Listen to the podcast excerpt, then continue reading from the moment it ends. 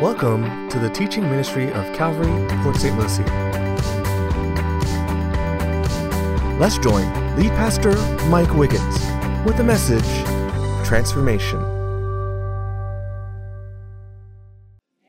All right. Well, if you're not familiar with the letters of the Apostle Paul, then you need to know that for most of his letters, he usually followed a certain structure as he penned these letters or dictated them to, uh, to someone to pen.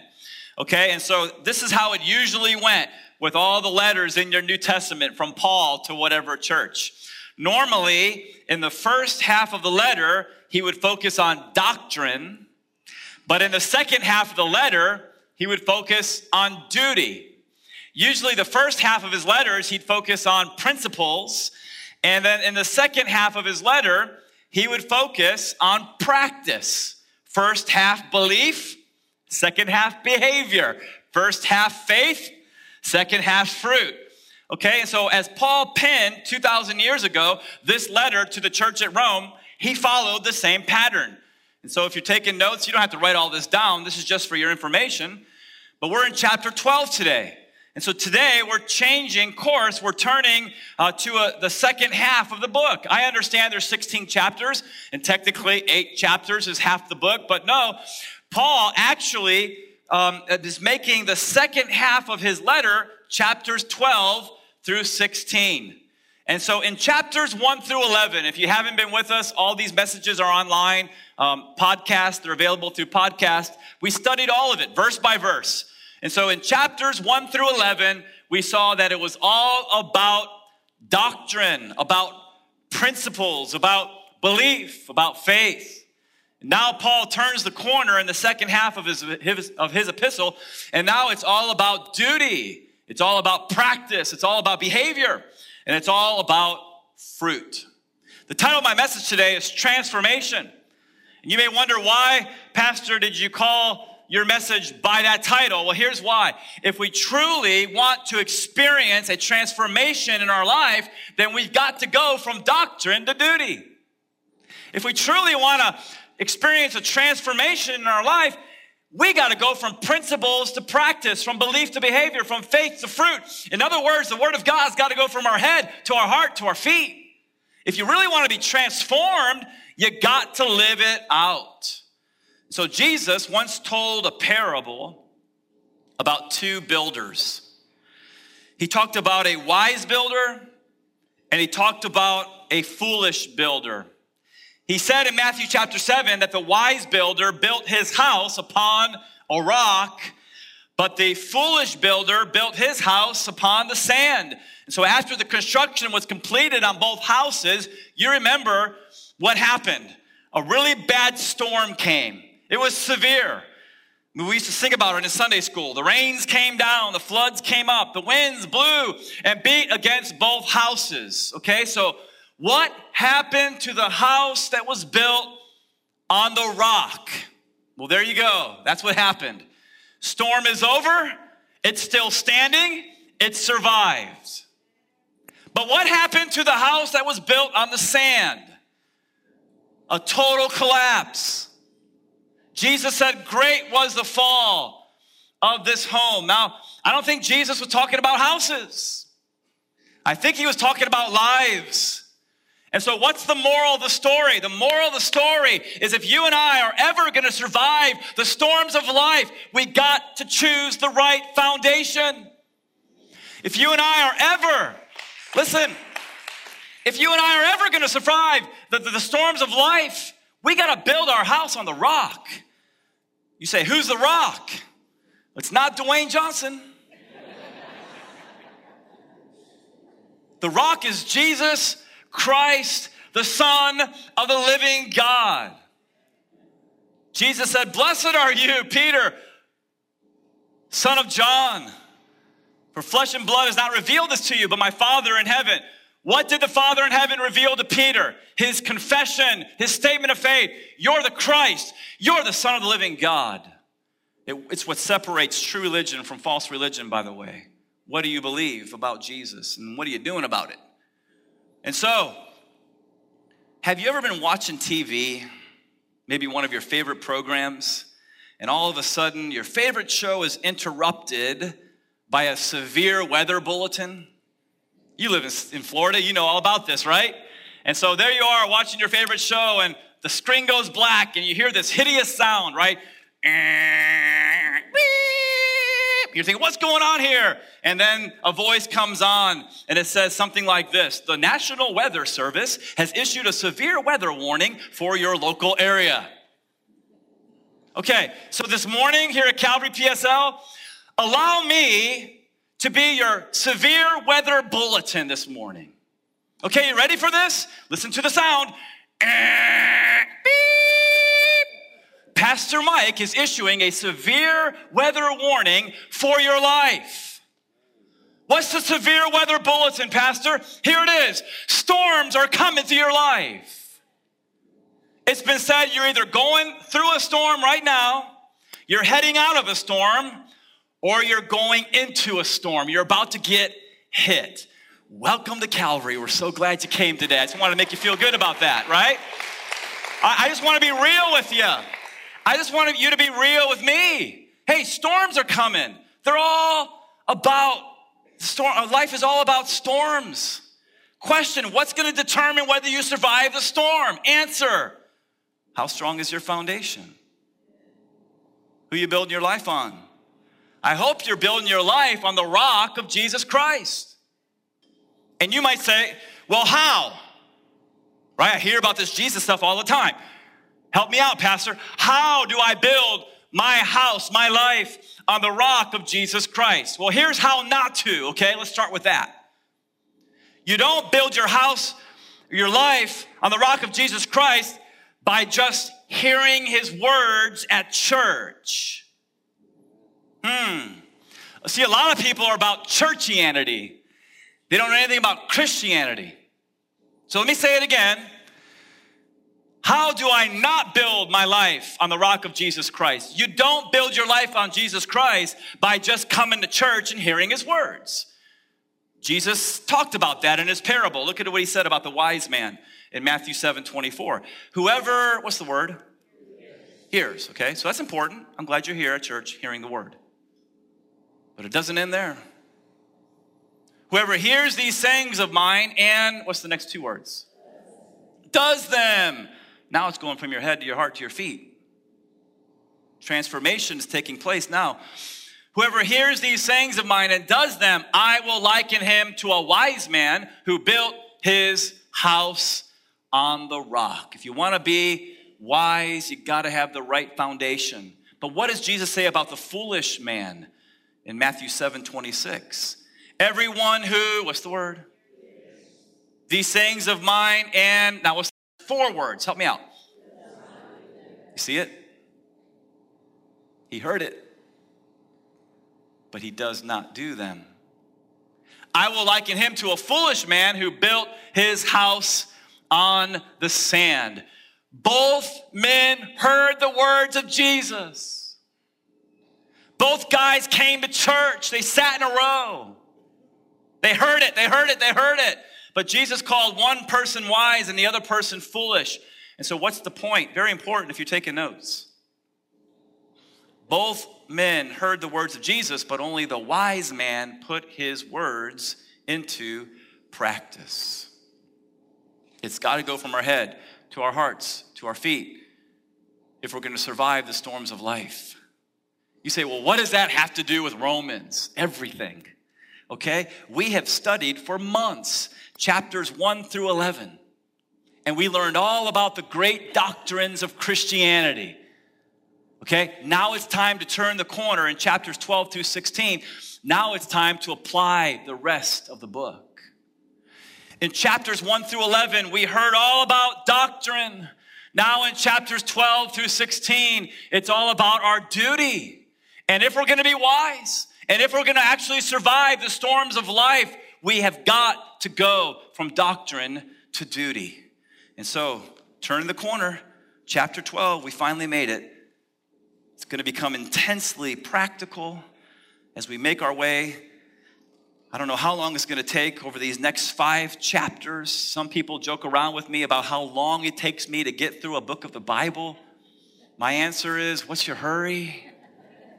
And so today we're going to get through two whole verses today. Some of the most famous verses in the entire Bible. I beseech or exhort you, therefore, what's the word? Brethren. Very important you get that. Okay? Every word is there for a purpose. He calls them brethren. So who's he talking to? Christians or non Christians? Okay, I got about a third of you. Let's try this again. He called them brethren, inference or sisters, brothers or sisters. Is he talking to Christians or non Christians? Go ahead. Christians. Christians. Okay, so he's not talking about how to get saved. He already talked about how to get saved in the first half of the letter. Romans 5, verse 1 having been justified by faith, we have peace with God through our Lord Jesus Christ. Salvation has nothing to do with what we do, it has everything to do with what has already been done by Jesus. Okay, so this is for Christians, this is the next step. I beseech you, therefore, brethren, by the mercies of God. That's what chapters 1 through 11 were all about. The great doctrines of the Christian faith showing how merciful God has been in our lives. And so, by the mercies of God, that you present your, please circle the word, bodies, a living sacrifice, holy, acceptable to God, which is your reasonable service. Verse 2 And do not be conformed to this world, but be transformed by the renewing of your, please circle the word, mind. Mind. That you may prove what is that good and acceptable and perfect, please underline or please circle the words will of God. The words will of God. Okay? Those two verses are packed. In fact, I could go for hours and hours and hours. But I only got so much time. So we're going to start at the top, work our way down. Look at verse 1. I exhort or beseech you, therefore, therefore. Okay, you've heard it a hundred times from me. Whenever you see the word therefore, you have to ask yourself, what is it therefore? Okay? So the word therefore is therefore to join what Paul is about to say in verses 1 and 2 with what he previously said in the letter. What did he previously say? Well, to find that out, we got to go back to chapter 11, verse 36. Okay, when he wrote the letter, there were, no, there, were no chapter divisions or verses when he first wrote the letter. It was just a letter. We added that later so we could look this stuff up. Okay, and so he wants to join what he previously said with what he's gonna say. What did he previously say? Verse 36. Speaking about God, for of him and through him and to him are all things, to whom be glory forever and ever. Amen. And so, speaking about God, Paul says, For of him, of him, that means God is the creator. There is no evolution, he's the creator. For of him and through him, he's the sustainer. And to him, his glory is the goal of our lives. Therefore, now we must respond. What Paul is saying is that because of God, because of who God is, He's a creator and sustainer. And listen, because of what He's done, what has He done? Verse 1 by the mercies or because of the mercies of God, He saves you by grace. So, because of who God is, He's the creator and sustainer. Because of what He's done, He's shown us incredible mercy. Therefore, what should we do? We got to respond. Here's what we do. If you're taking notes, here's your first big point. We should surrender our bodies. Three big points today. Point number one we should surrender our bodies. Did you see it? I beseech you, therefore, brethren, by the mercies of God, that you present your, I had you circle it, your bodies a living sacrifice, holy acceptable to God, which is your reasonable service. In other words, this is the only logical thing to do. This is the only sensible thing to do. In fact, if you're a blood bought child of God and you do not surrender your body to God, that is illogical. That is not sensible. It's perverted. The only reasonable, logical, sensible thing to do in light of God's mercies is to surrender our bodies to Him. And so we live in these bodies. These, I like to call them spacesuits that are temporary. These temporary shells that we live in, these temporary shells that house the real us inside. And have you noticed, or is it just me, that our bodies are wearing out? One verse that becomes more real to me with each passing year is First Corinthians, I'm sorry, Second Corinthians chapter 4 verse 16. I'll just quote it to you. Second Corinthians 4:16. Paul says, "Outwardly we are wearing out, but inwardly we are being renewed day by day." Okay? And so again, that verse becomes more real to me every year as I get older, and that is that outwardly I am wearing out. My eyes are wearing out. That's why I got to wear these big glasses so I can see all your smiling faces every Sunday morning. My hearing's wearing out. And that's why my wife has to repeat herself in the last year so often. And she'll say something, and I'll say, honey, you're mumbling again. And she'll say, I'm not mumbling. You need to get your hearing checked. And so, you know what's become, what's happened in, my, in, in our lives?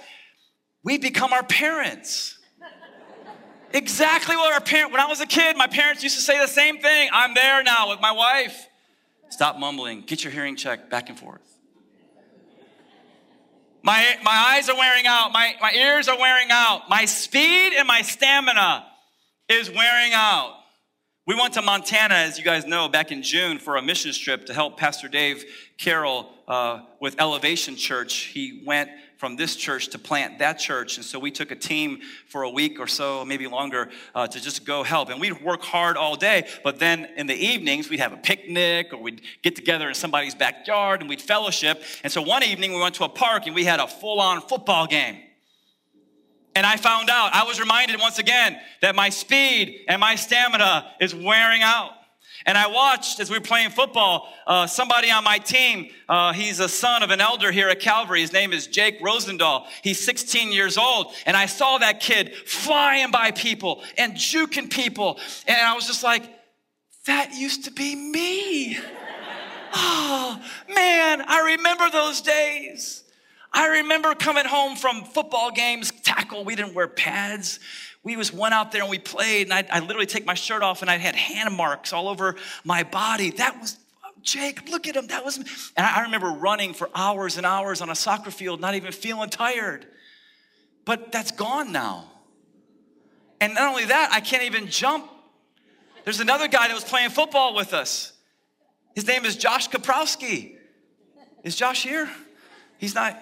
Josh's third service? Okay. Josh, if you don't know Josh, he's six foot seven. He's so tall. And he went out for a, a touchdown pass. And I, am on the defense and I, am looking at this and it was a bomb, a Hail Mary. And th- there it is. And there's Josh, six foot seven, running. And he jumps up and extends his six foot seven body. And we're all, everybody on both teams just watching him. He's going up. We all thought the rapture was taking place got it, touchdown, game over. I can't run like Jake. I can't jump like Josh. Why? Because Paul said in 2 Corinthians 4:16, hourly we're wearing out. And for the first time in my life, I went to Walmart and I bought multivitamins that say for men 50 and older. I did it, I got it. I don't even turn 50 till later on this year. Just for fun this week, and by the way, I love being your pastor. I love preparing for these messages. Thank you for allowing me to do what I do, by the way. I just enjoy it. So we'll get back to the Bible in a second, but I, I, I Googled signs of getting older. Here's what I found from a few articles You know you're getting older when you can't find your reading glasses because they're on top of your head. You know you're getting older when you hear your favorite song in an elevator. hey, Barry Manilow, right? Some of you who are thinking, who's Barry Manilow? Don't worry about it. You know you're getting older when you watch the Weather Channel. Not because there's a storm hitting Florida, by the way. You know you're getting older when you uh, quit trying to hold your stomach in. You guys remember this, right? Whenever you take the picture, a group picture, and there you are, and you're like, right? Now, now you get to the age where it's just like, I don't even want to be in this picture. I love this one. You got to think about this one. You know you're getting older when your secrets are safe with your friends because they can't remember them either. You know you're getting older when you have to get up at least. I, I, I added this. I didn't get this off of Google. You know you're getting older when you have to get up at least once a night to use the restroom. It's starting to become twice a night. And then finally, you know you're getting older when you get excited about the early bird special at the Golden Corral. Come on, honey, four o'clock, we gotta get there. All right, so bad news. We're all wearing out. Bad news, we're aging, right? We're all in the process of dying. Thank you, Adam and Eve. All right, but the good news is that because of what Jesus Christ did, we're gonna get brand new resurrected bodies someday that will never die. Never die, never get sick, never grow old, never age. And I can't imagine how awesome I'm gonna be on the football field when that happens. And so, even though our bodies are wearing out, the Lord still wants you to present and give your body to Him. Did you see that in verse 1? I beseech you, therefore, brethren, by the mercies of God, that you, here it is, present, give your bodies a living sacrifice, holy. Everybody say holy. holy. By the way, we are about holiness in this church. And I make no excuse for that at all. Holy, acceptable to God, which is your reasonable, logical, sensible service, okay? And so present your body as a holy and living sacrifice. Holy, okay? So here's how it works. In our before Christ BC days, right, a lot of people, what do they do? They give their bodies over to sinful practices perverted practices. Some are worse than others, okay? But that's just what happens when you don't know Christ. But then, thank God for his mercy. And by the way, he loved you before you loved him. He came looking for you before you ever went looking for him. So thank God, while we were yet sinners, Christ died for us. And so he sent his spirit to woo and draw. And one day, through repentance and faith, you met Jesus Christ. When I talk about repentance, I'm talking about a change of mind. Okay, I was going in this direction, living for myself. I heard the gospel. I received Jesus by grace alone, through faith alone, in Christ alone. And He did a work. And now I'm, I'm going in this direction. That's what you call repentance. And so when that happened, at the moment you put your faith in Jesus, the Holy Spirit came inside of you. Jesus went up, the Holy Spirit came down, and notice his name is the Holy Spirit. Holy Spirit. Okay, so if any man is in Christ, he's a new creation. And so we are to be holy as he is holy. It's amazing to think that your body, my body, is the temple of God, the temple of the Holy Spirit. And so we got to be holy like he's holy. By the way, that'll never happen by keeping a list of do's and don'ts. It'll happen as we submit to the Spirit inside of us and have a relationship with Him. And so we got to be holy. We must be holy. And the way that we become holy, one of the ways is we surrender our bodies to Him. We surrender every part of our bodies to Him. And so it looks something like this we surrender our eyes to the Lord. I love Job. Job went through hell and yet Job remained faithful to the Lord. I mean, you think you got problems? Read Job. and yet, he didn't backslide. You know, he wasn't perfect. Of course, he was still a sinner, but he didn't get mad at God. I can't believe you did this to me. Walk. He didn't do that. In fact, one of the verses in there says, Though he slay me, I will trust him. And so, what I love about Job, he was a man of character, a man of integrity. He said, I, in Job 31 1, I have made a covenant with my eyes not to look lustfully at a woman. By the way, that's the oldest book in the Bible. And so, the oldest book in the Bible, the man of God setting the example says, I'm not going to look lustfully at a woman. I remember a long time ago, a friend of mine uh, was talking about how guys have to be careful about looking at women with lust. And so he came up with a thing called the second look is sin. And so, you know, God makes beautiful people. The first look, people are attractive. There's nothing wrong with that. But he, he said the second look, that's sinful. And so he said, Mike, here, here's what I do. Because the second look is sin, I make the first look as long as possible. I'm like, that's not right, okay? You're not right. You're not right. And by the way, just so in case you're struggling with this, God makes handsome men and beautiful women. People are attractive. There's nothing wrong with admiring God's beauty. The problem is when you lust. That word means desire. That means that you begin to think thoughts of you with that person. You begin to look at things, parts of their body you have no right, no business looking at. Job was a man of integrity. He said, I made a covenant with my eyes. I'm not going to look lustfully at a woman, period. Keep my eyes straight ahead. The only person I'm going to give that liberty to is my wife.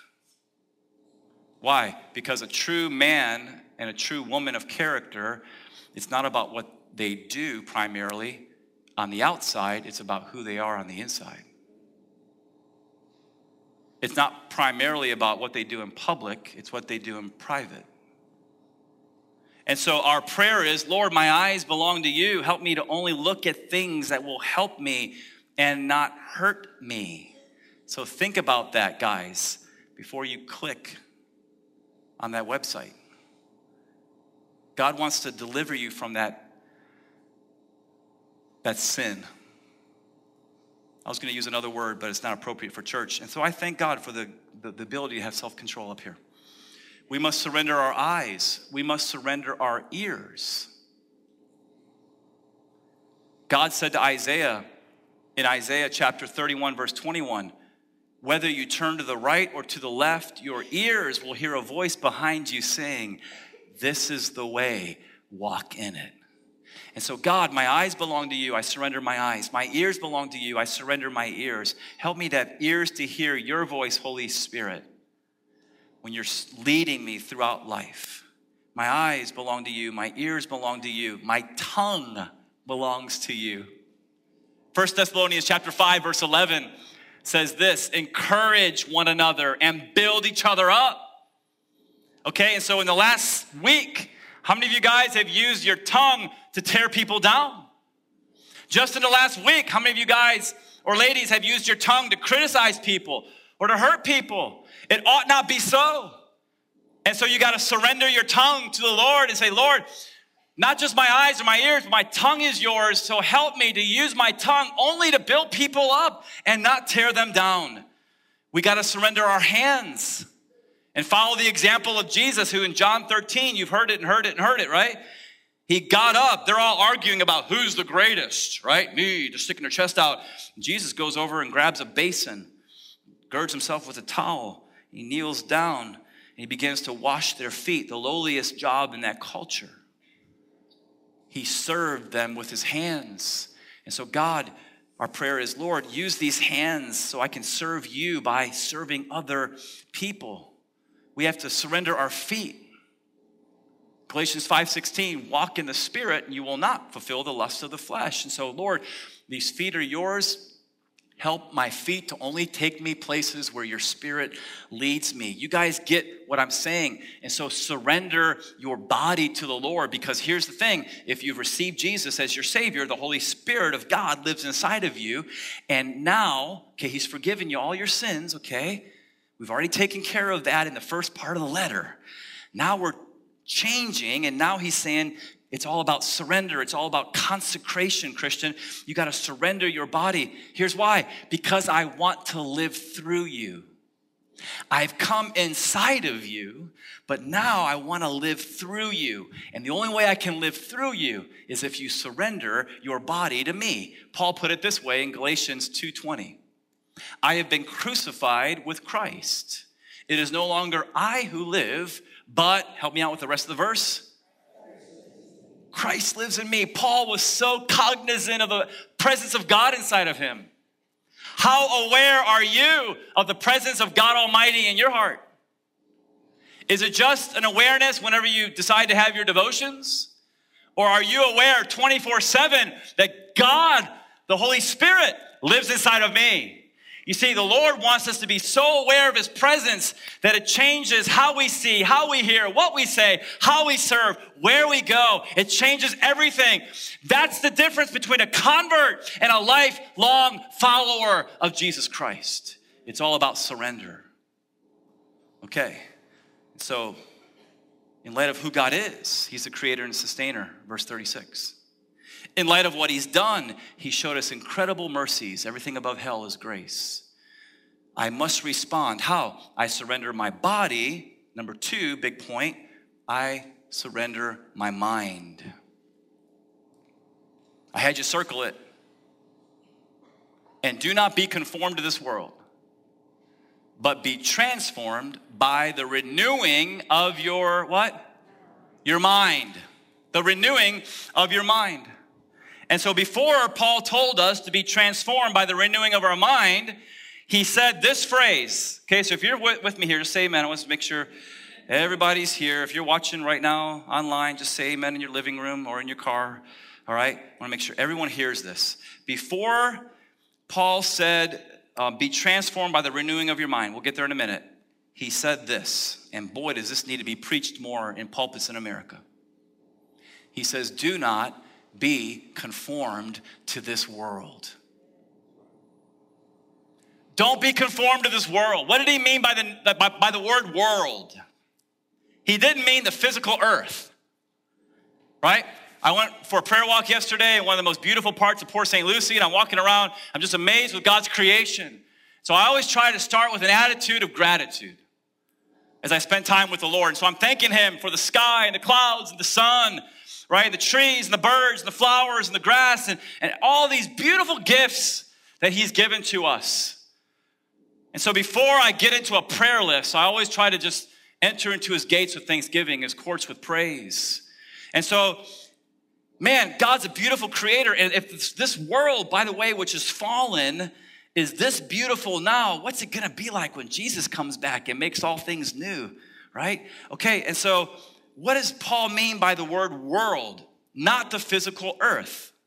If you're taking notes, here's what he means. The word world, anywhere in the New Testament, is speaking about fallen humanity. What unredeemed people value and how they think, speak, and act. That's the world. And I was going to go into this big, long teaching on what is the world and bring in the spiritual forces of darkness and our fallen nature. And I thought, this is getting way too long. And by the way, everybody knows what I mean by world or what Paul meant by world because you live in the world. You live around fallen human beings every day of your life. You know what they value, you know how they think, how they speak, and how they act. So I don't need to elaborate on that. Paul says, don't be conformed to the way they live. Be different. I love the way J.B. Phillips translated this verse. He said, Don't let the world around you squeeze you into its own mold. Isn't that good? Why are you allowing the world to shape you? Now, what's the, the mold of the world?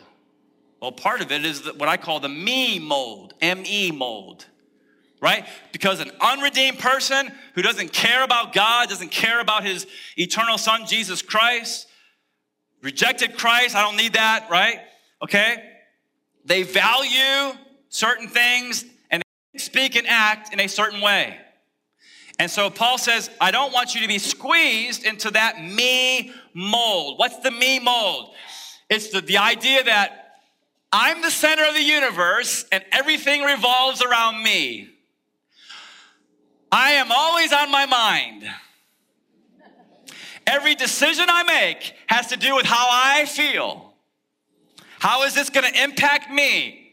Most of the relationships I have, my motive that I don't allow to be shown, my hidden motive is what can I get out of this relationship? You see, that is the me mold, and Paul says, don't be squeezed into the me mold. Ladies and gentlemen, I say it almost every week, but here's the truth. Pardon the bad English. Life ain't about you. Life's about Jesus Christ, the Son of the living God. He's the center, and everything revolves around Him. That's the truth. But what's so sad to me is that in more and more pulpits of America, you're the center. The person is the center. What are we doing? Why have we gotten so? Here's why because pastors have stopped teaching the word. And because they've stopped teaching the word, what they're doing is they're teaching their own thing. In order to get more people to come, you got to make it all about that person. And it's not right. And so, hey, sometimes what we do is we, we actually make the church revolve around the person. Okay, so make sure they have a beautiful experience in the parking lot, right? And then when they come in, make sure you smile real big, right? And I, I think all that's great, but, but what are we doing? Making that our, our primary motive, what we mainly think about on Sunday morning? You know, make sure they, they uh, you don't hassle them when they sit down, and make sure the AC is not too hot, not too cold. Make sure they have a nice, comfortable place to sit in. Make sure the worship songs are, are, are just right, not too much. Make sure the sermon's not too long. I got a football game I got to watch this afternoon. And God goes, bah! That's what he did, the seventh church. Revelation chapters 2 and 3, the seven letters to the seven church, the last church, the church of the end days, the church of Laodicea. He said, I'm going to spew you out of my mouth. Why? Because they allowed themselves to be conformed into the me mold of the world. It's not about me, it's not about you, it's about Jesus Christ. He's God, we're not. He's eternal, we're temporal. He's the boss, we're not. And so, how do you go from a self centered life to a Christ centered life? He told us in verse 2. He says, Don't be conformed to this world, that's self centeredness, but be transformed by the renewing of your mind. Here's your next point. We got to allow God's word, or allowing God's word to renew our minds will transform us from spiritual babes to spiritual adults. Okay, so, so here's what we're trying to do in the sanctification process, right? We're trying to grow up. And so there needs to be growth from a spiritual babe, self centered, to a spiritual adult, which is Christ centered. Okay? It's the same thing in the physical realm. I'll try to illustrate it like this. Um, sorry, it's the best I could do. Okay, and so there you have Sally. Let's say her name is Sally. And Sally is this cute little baby. But you know, in, in a baby's world, it's all about that baby. And so there needs to be a transformation. So, what happened in Sally's life? Well, she grew up. Isn't that amazing? How did she grow up physically? She made sure as she got older, or her parents did at least, that she ate certain food and drank certain drinks. And the, the natural response physically was there was a physical transformation. What's true in the physical realm is true in the spiritual realm. Check out what Peter says in 1 Peter 2 2. As newborn babies, desire, here it is, the pure milk of the word. Why? Why should we desire it? Why should we long for it? That you can grow up, so I can grow up. That's why. And so he said, desire the pure milk of the word. I love milk. I've always loved milk. My dad used to drink milk Every night before he went to bed, he just grabbed the gallon, forget about a cup. Who needs a cup? He just chug it right out of the milk carton and go to bed, right? And so I think I got some of that from him because I love milk. And so most afternoons for lunch, my lunch is a shake. And so I'll take two cups of milk and two cups of frozen fruit, and two scoops of protein, and I'll blend that thing up. And I can't tell you how, you, some of you know because you do this, how good that tastes. Now, when I want to cheat on my calories, what do I do? I sneak into the kitchen and I get a peanut butter and jelly sandwich with a tall glass of milk, ice cold milk. Why? Because milk, it does the body good. That's why. And so, just like milk causes there to be a physical transformation, so the milk of the word causes there to be a spiritual transformation. Just like milk brings physical nourishment to our bodies, so the milk of the word brings spiritual nourishment to your soul. And notice it says, desire it, long for it. Have you guys ever been so hungry your stomach growls? You ever experienced that? Happens to me almost every single Tuesday when I'm in pastor's meeting. It growls so loud. I used to, when I first started, I used to get, I used to get embarrassed about it. Now Pastor Will sits next to me. He hears it every every Tuesday, and so I'm like, you know, what's going on here? Why? Why is my stomach growling? Because I'm hungry. Okay? And so Peter says, desire, long for the pure milk of the word. What does that mean? That as much as our stomach hungers and growls for food when it's hungry, so our souls need to come to the place where they growl for the word of God. Do you desire? Do you long for? Do you want the Word of God? Is that really something that you desire?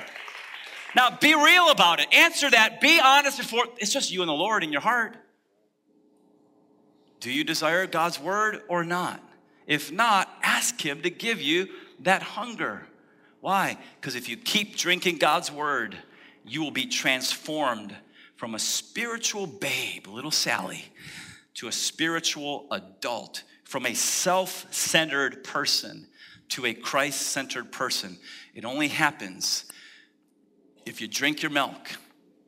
Are you drinking your milk? I'm, I, am finishing up um, getting through the entire Bible with the Ryrie Study Bible. I've promoted this study Bible to you before, I wouldn't promote it unless I trusted the guy. And I'm almost done. I'm in Revelation. And so I, here's what I do every morning I read God's word. That's the most important thing. But then on the bottom half of the page is the commentary.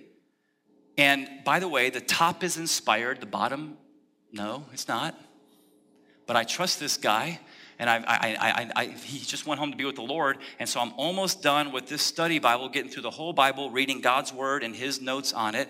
And, and it's helped me. But I'm really excited because I'm getting ready to start going through the Bible again. And so I just bought the Transformation Study Bible by Dr. Warren Wiersbe.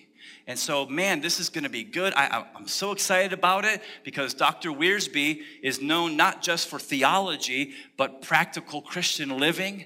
And so I got this thing, the New Living Translation. I'm, I'm, i always preach out of the, the, the, New King James, but for my devotions, I, I, I change from different versions. And so I got the New Living Translation in updated English. And I'm, I'm excited about going through the Word of God again. And I have a plan that always mixes, listen, mixes the Old Testament with the New Testament. So I get both old and new every single morning. And so, are you drinking your milk? Another way that you can grow in the Word, I know you've heard it and heard it and heard it, join a life group. Why? What do you do in life groups? We continue steadfastly in the apostles' doctrine, that's the word of God. Fellowship, that's making friends. The breaking of bread, sometimes we'll have communion in life groups. And prayer, we pray for one another and minister to one another. And so join a life group so that you can move on in your Christian walk. And so, in light of who God is, He's the creator and sustainer.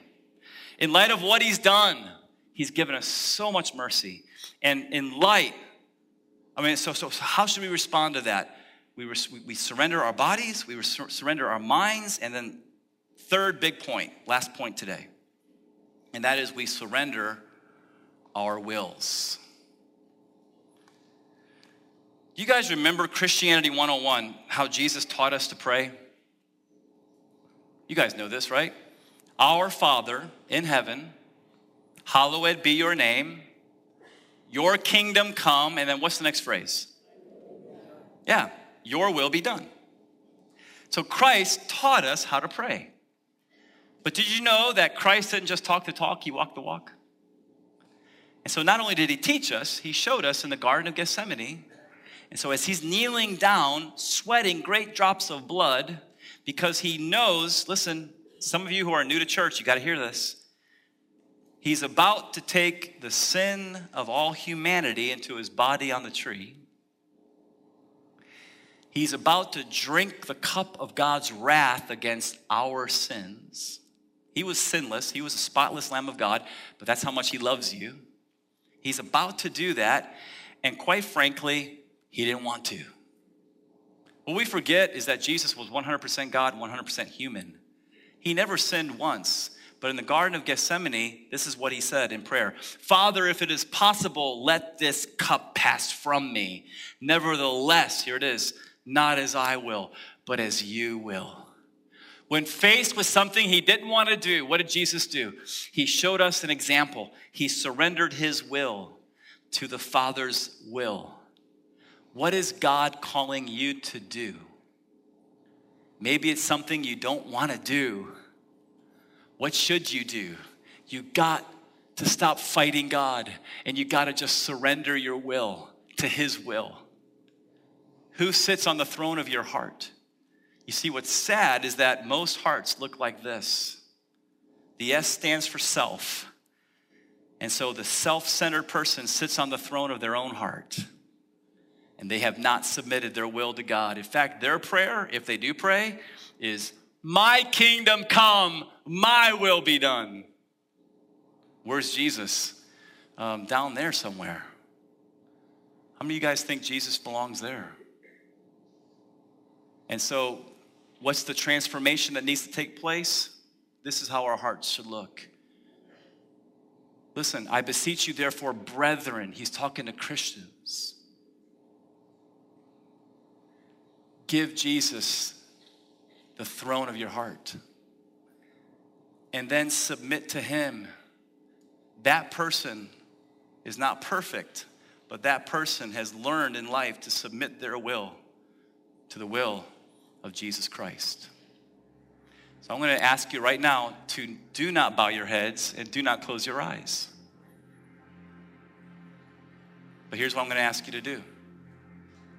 If you're here today and you're a Christian, that means you've received Jesus Christ as your Savior and Lord.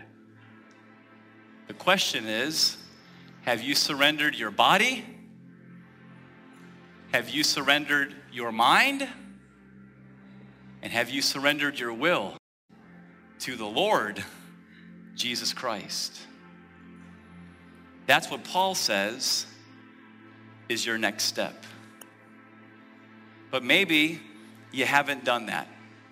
And so, with everyone looking, if you, as a Christian, would like to surrender your entire being to the Lord Jesus Christ, I'm going to ask you to get up out of your seat, walk right down here, and we're going to have a word of prayer today. I know you know who you are who needs to surrender.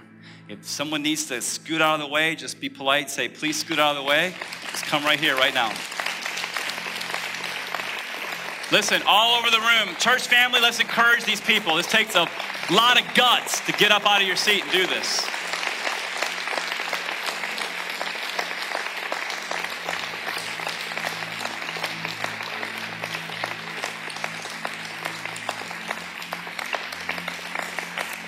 Praise the Lord. Praise the Lord. Awesome, awesome.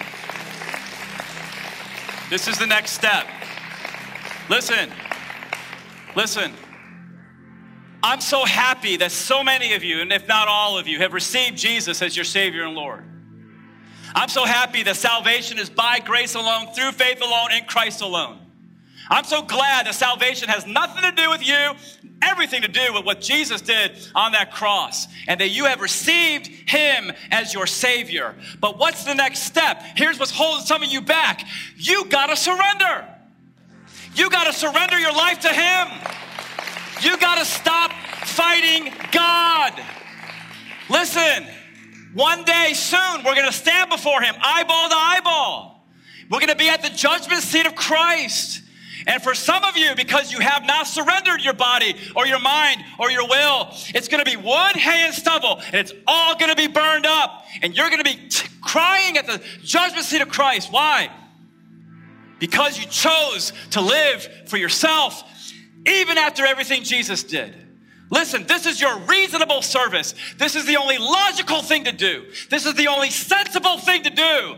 And if you, as a Christian, decide I'm not going to surrender, that is illogical. That doesn't make any sense at all. Stop fighting God. Get out of your seat. Come forward. Surrender your life to Jesus Christ today. Stop fighting God. Church family, come on, let's give it up for these people. Today's the day of surrender. Today's the day for surrender. I want more men.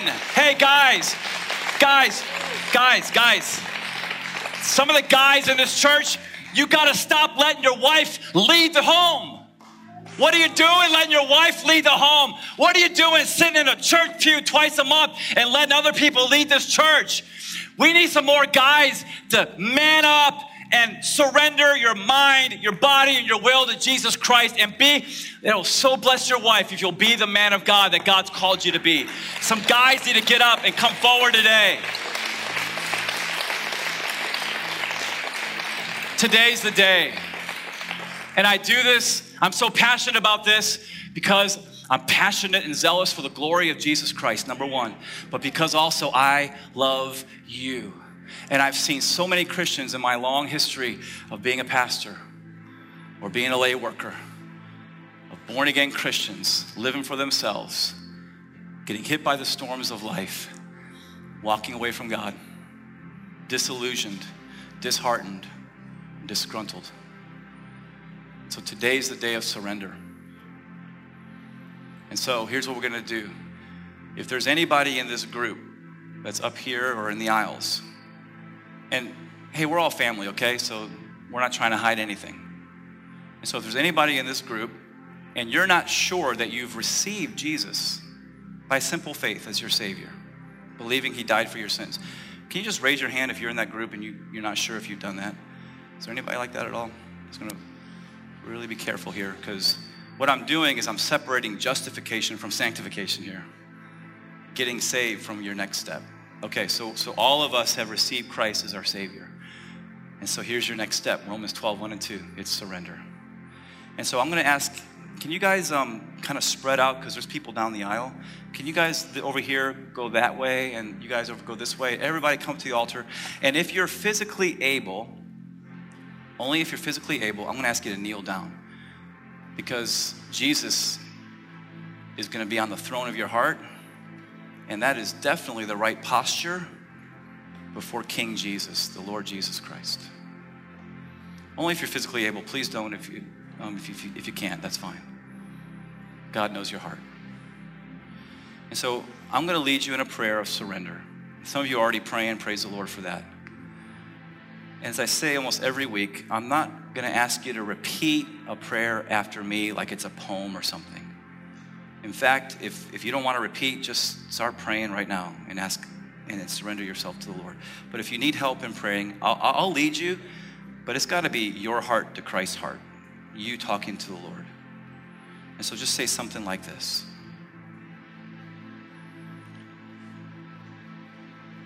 Jesus, I'm sorry. Sorry for so many times living for myself. Thank you for bringing me to this place this morning, place of complete surrender. Just doing what your word says. So, right now, I surrender my body. If I've been involved in any ongoing, willful, sinful practices, I'm repenting right now, Lord. Please forgive me. I surrender my body. Lord, I surrender my mind to you. I'm making a commitment to get in your word every day. Meditate day and night, Lord. Help me to keep that daily appointment with you. Transform me as I renew my mind in your word. And Father, I surrender my will. Not my will from now on, but your will. Your will be done. So give me ears to hear, Holy Spirit, your voice, that inner voice in my heart. And when you say, This is the way, walk in it, help me to do exactly that, whether I want to or not. So I give myself to you. In response to your amazing love, I love you. Amen.